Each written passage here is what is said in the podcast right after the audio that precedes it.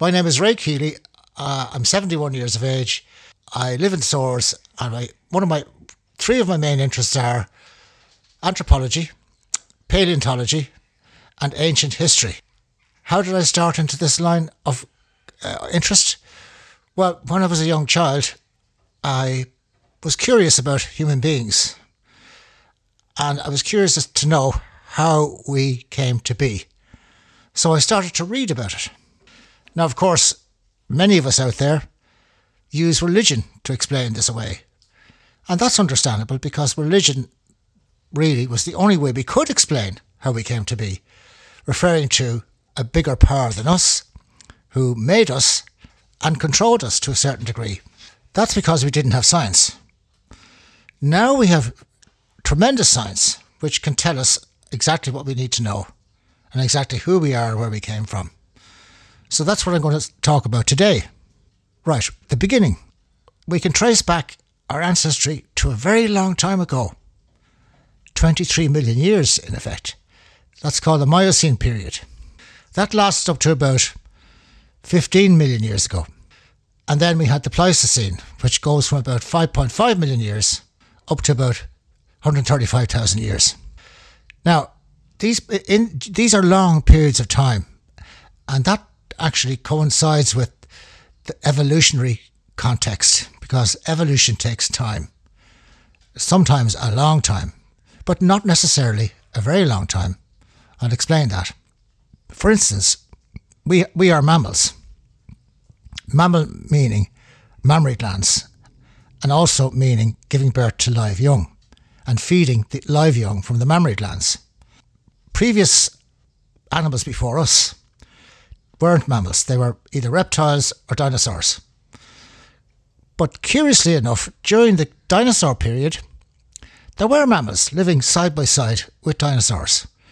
They were known as gontodonts, very similar to rats, looking a bit like rats, but living in holes in the ground, small creatures. When the dinosaurs faded out eh, about 65 million years ago, due to a, a, a collision with an asteroid which hit the, uh, Mexico, and we have proof of that because we can see where the, the asteroid hit Mexico, and we, we can actually trace the remains of the asteroid right below the ocean in Mexico. When that hit, it caused huge environmental change. And that change resulted in um, a dark cloud right over the whole planet due to the dust and material that was spread up into the atmosphere by the collision of the asteroid. Now, that lasted a long time, but it caused tremendous upheaval. It caused the plant life to diminish. So that meant that the, the big sauropods, the plant eaters of the, of the time, died out. And of course, the sauropods, these were creatures such as the Brontosaurus, the Brachiosaurus, and various other type of plant-eating dinosaurs, died out. And of course, the predators who fed on them died out as well, such as Tyrannosaurus rex. Now, uh, when that happened, what what happened to life? Well, the, the life that arose from the, that cataclysmic event gave rise to the to the, the uh, ascendancy of the mammals. And funnily enough, the dinosaurs actually didn't die out. They're around with us today. And guess what they are? Birds. Now we know that because the ancient dinosaurs had two types of construction. One was reptilian, which is a pre dinosaur design but still goes on today, and the other was bird like. This is based on the construction of their anatomy and their physical uh, skeletons have shown us this. The birds descended from the dinosaurs because the birds were, some of them were, were evolving into birds.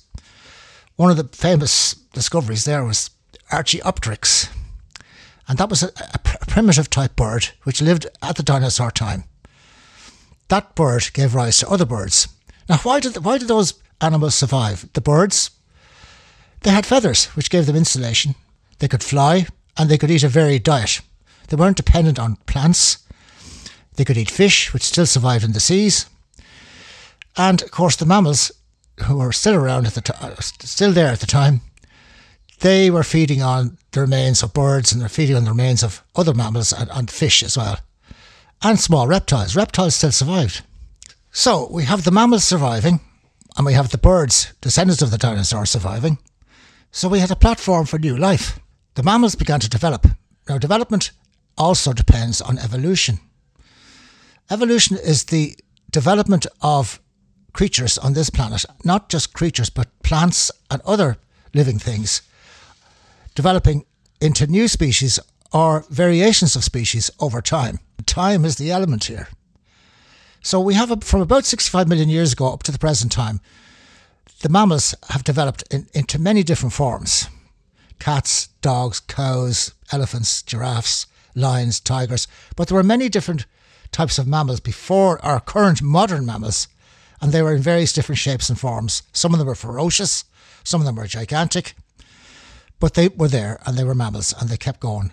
The birds, of course, survived as well. Reptiles, too snakes, crocodiles, salamanders. Now, why, why did they survive? They were the, the reptiles were there before the dinosaurs. So, how did they manage to survive? Well, again, they had different environments to live in to the dinosaurs. The dinosaurs were very much dependent on plant eating uh, sauropods, and then you had the predators who, predators who fed on plant eating dinosaurs. So those big uh, dinosaurs were gone, but the smaller mammals came along and the reptiles continued to grow. And we still have crocodiles and we still have salamanders, we still have snakes today. So a different species for instance, take the take crocodiles and alligators and caimans. They they live in water.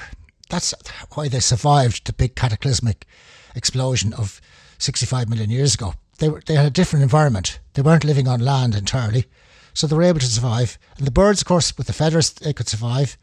The mammals had fur and they lived underground, so they, they could survive. So that explains the continuity there. Now, that's just to explain a little bit of the background to mammals and the current state of life on this planet. But coming now to ourselves, we too are mammals, and we too evolved.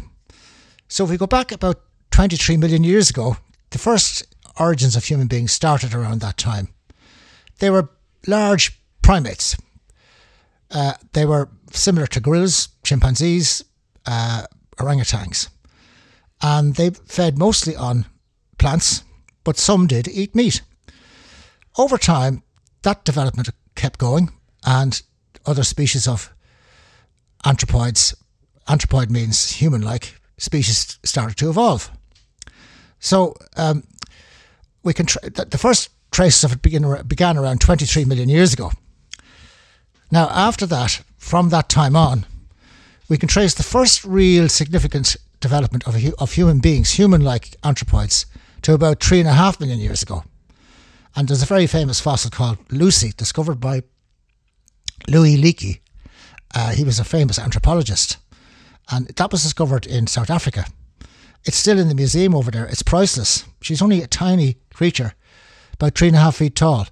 But she walked upright. She had prehensile thumbs, which, by the way, chimpanzees and orangutans have as well.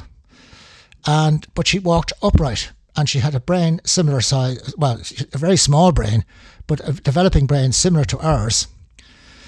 By the way, the chimpanzees and the orangutans have similar brains to ours, but they, they develop differently. So she was there at that time, about three and a half million years ago, living in South Africa. It was a very tentative existence because at any stage they could be subjected to droughts or earthquakes or over over overfeeding by uh, predators. Now, how, how did we how did we manage to move along from there? well, well, very simply, it's to do with our behaviour and our culture. We began to be more advanced in terms of how we ate our food. That's important. From Lucy, Lucy's called Lucy. Her the, the name of the type type of species of human being or uh, anthropoid is the Australopithecus. That means southern ape. So we have Lucy as a perfect example of development of the beginning development of human beings. After that, uh, other species of human beings started to evolve, primarily due to culture and primarily due to feeding. So, the most important uh, uh, form of our species arrived about 1.8 million years ago, and that's the famous Homo erectus. Sounds like a very sexy name, doesn't it? Well, it just means standing man. So um, he was he he survived in South Africa as well, and spread up towards North Africa. Um, we have Homo erectus, who was probably the most successful of our species prior to ourselves. He lived around 1.8 million years ago, as I said already, and he was successful for about 2 million years. But he evolved into a different species of human being, uh, similar to him, but it's this is evolution in, in effect because it's subtle changes in the species genera. In other words, if I have say say I have a longer leg or legs, I can I can stand taller and, and I can get to the top of the tree, say, and I can get the fruit there. The smaller per- version of me, who maybe doesn't have the same length of legs, can only get the bottom fruit, which has already been picked off by the other people who are in the same, or the other human beings at the same boat. So the man who stands taller can pick the best fruit. Now that's evolution because if you if you can do that in a situation like that, in that environment, you're going to survive. Your genes will carry on, and your next babies will be taller and they'll have longer legs. Now we can see that today in human beings. We're still evolving. We can see it with shorter people in Japan, shorter people in Malaysia, uh, taller people in the northern hemisphere, and there are reasons for that. But that's another day's work. Anyhow, uh, Homo erectus was successful for about two million years, and then out from Homo erectus. By the way, Homo erectus was a very fast runner. He could run for miles and miles to hunt, and he used tools. We also know that Homo erectus used fire, which is a big advance for, for any living thing, to be able to control fire. And that suggests to us that he had a, a bigger brain, which we know because we know have his skulls. They, he had a bigger brain and could think more and could reason more and could apply more. So he was able to make tools. Tools are very important. Just as a matter of interest, chimpanzees make tools. Anyway, that I'll come back to it later on. So, uh, Homo erectus gave rise to another t- type of creature called Cro-Magnon. Now, Cro-Magnon is an early form of Homo sapiens. We are we are Homo sapiens. Now, Homo sap- if you looked at a Cro-Magnon man beside a, a Homo sapiens man, you wouldn't really tell much a difference. If there is a difference, slight difference, but that difference is what makes evolution. Now, the Cro-Magnon man evolved from Homo erectus and started to spread into Europe. And what happens when he goes into Europe? He discovers there's another human species in Europe called Neanderthal. Now, the Neanderthals were very, again, very similar to us. They had actually bigger brains than we have. They're 10% bigger brain than we have. Now, uh, there are a lot of uh, mysteries about Neanderthal man.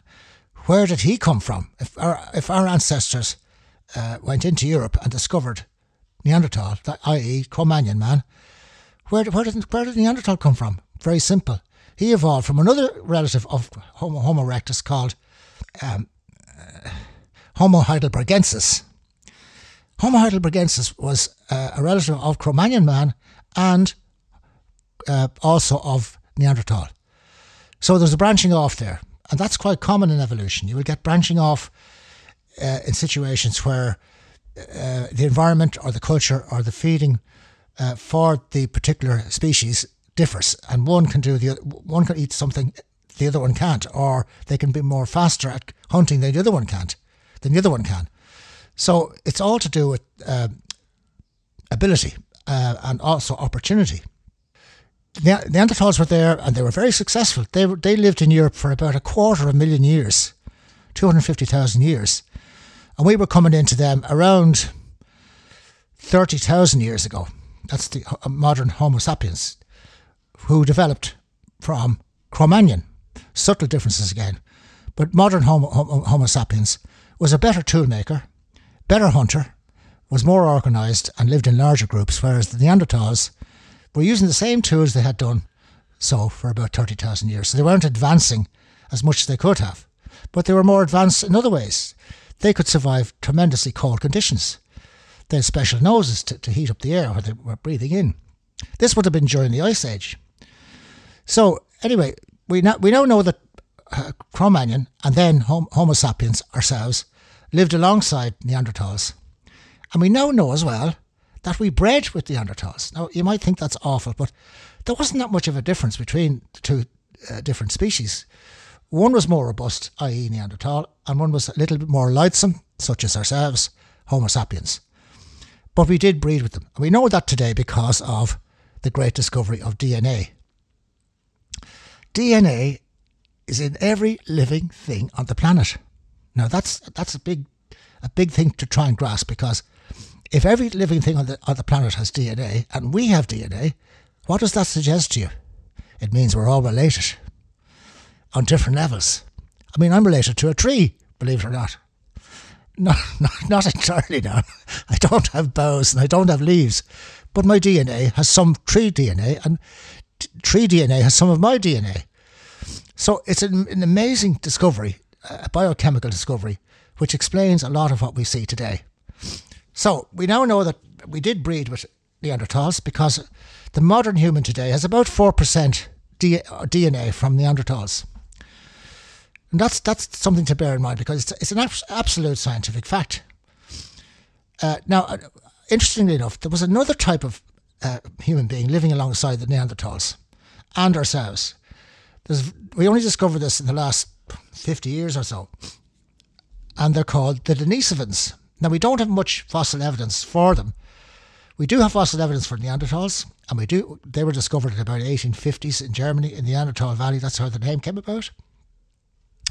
So we have the evidence for them. We have the evidence for Homo erectus. We have the evidence for Australopithecus, Little Lucy. We have the evidence from other species who evolved from Little Lucy up to uh, Homo erectus and then Cro-Magnon. And we have evidence for Cro-Magnon and then into us, Homo sapiens, all by, by fossil evidence. Now, these are developments over time, long periods of time, but short periods of time in the in terms of the age of the Earth. I mentioned the Denisovans there uh, on the last little piece I was talking about. The Denisovans were very similar to Neanderthals. They were slightly different. When I say very similar, they were slightly different, and they were also different to Cro-Magnons and our present species, Homo sapiens. Now, Denisovans, uh, we don't know a lot about them, but we have a little piece of them. And I mean little, it's, it's actually a piece of a finger. And from that finger, we, we were able to extract DNA.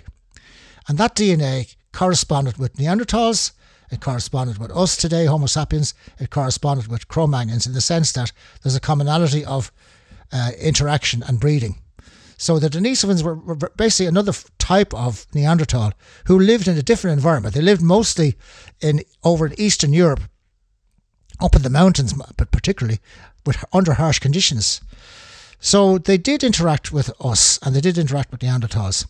Now, though all those species of human beings were living around the same time in Europe and over Europe and across over to uh, the Middle East and uh, they went as far away as China. Now, China, well, China had, a, had a, a slightly different terms of in terms of evolution.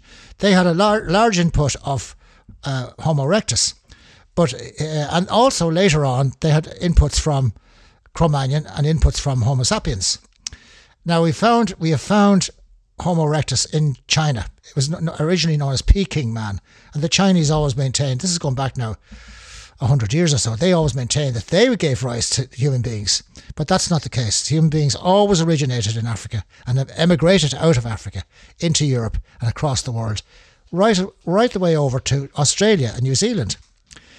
Now, um, having said that, I mentioned about the Denisovans. We have a little piece, and that that little finger piece, that finger bone, has has uh, marrow in it, but dried marrow. But they were able to extract uh, DNA from the dried marrow, even though it was 40, 50,000 years old. Um, so, but they could, they got it, and they're able to identify it, and they're able to associate it with us and Neanderthals and and uh, Denisovans and Cro-Magnons. So that that's that's that's a stage of development in human beings. Now, why did the Denisovans and the Neanderthals die out? Again, it's down to evolution in terms of culture and technology. Now, technology is big because we know that human beings were making stone tools as far back as uh, Homo erectus. And they were using stone, obviously, as I said, to make weapons such as spear tips, uh, arrow tips, but they didn't come along till later. Uh, spears for hunting fish. So bone was used. It's very dur- durable and it can be used again and again. And it can also, if it breaks, you have more bone to come along from the animals you hunt. So they were efficient weapons and efficient killing uh, devices. Now, uh, when when, you, when it comes to us Homo sapiens and Cro-Magnons, their predecessor, our brains were becoming bigger because, simply put, we had more food available in the, in, in terms of protein, and we were, of course, we were standing up. Now, standing up goes back to our little Australopithecus Lucy. She was standing up. Now, if you're standing up, obviously you have more. You can. your hands are, are available. You can use your hands for different things.